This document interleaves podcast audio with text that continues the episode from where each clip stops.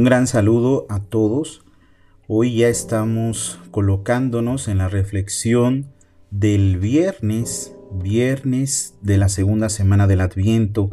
Y hoy el texto que se nos regala en la primera lectura es el texto de Isaías cuarenta y ocho, diecisiete al diecinueve.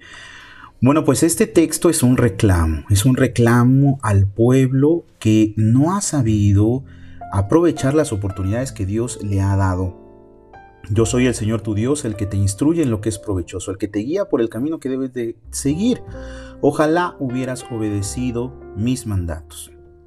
Sería tu paz como un río y tu justicia como las olas del mar.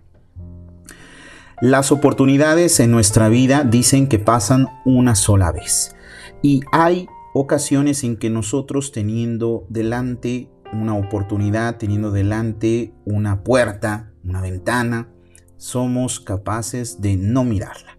Somos capaces de taparnos los ojos. Somos capaces de mirar hacia otra dirección y quedarnos a veces estancados.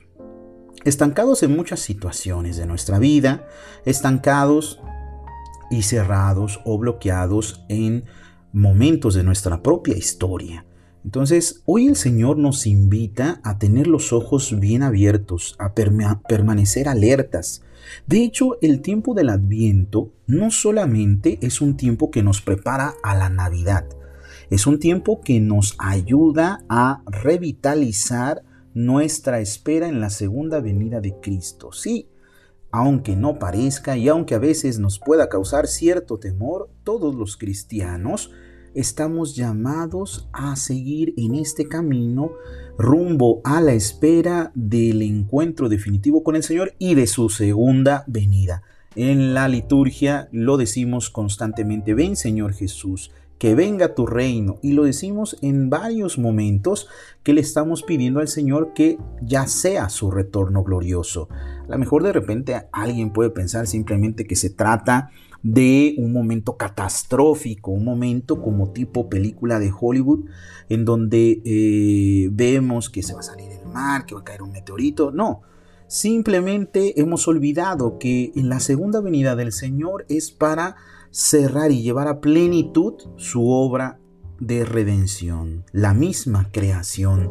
Al contrario, deberíamos estar sumamente contentos de que se acabarán el dolor, el sufrimiento, la enfermedad, la muerte y todas esas cosas que nos van, eh, nos van quitando el proyecto de salvación que Dios tiene para nosotros. Por eso es bien importante estar alertas.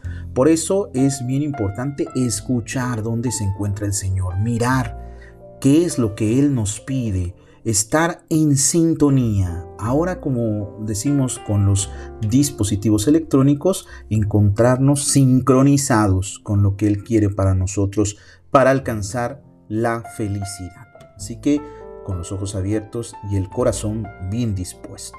Les mando a todos un fuerte abrazo y espero que tengan una muy buena jornada. Y si no la tuvieran, recuerden que Dios está de nuestro lado acompañándonos. Que así sea.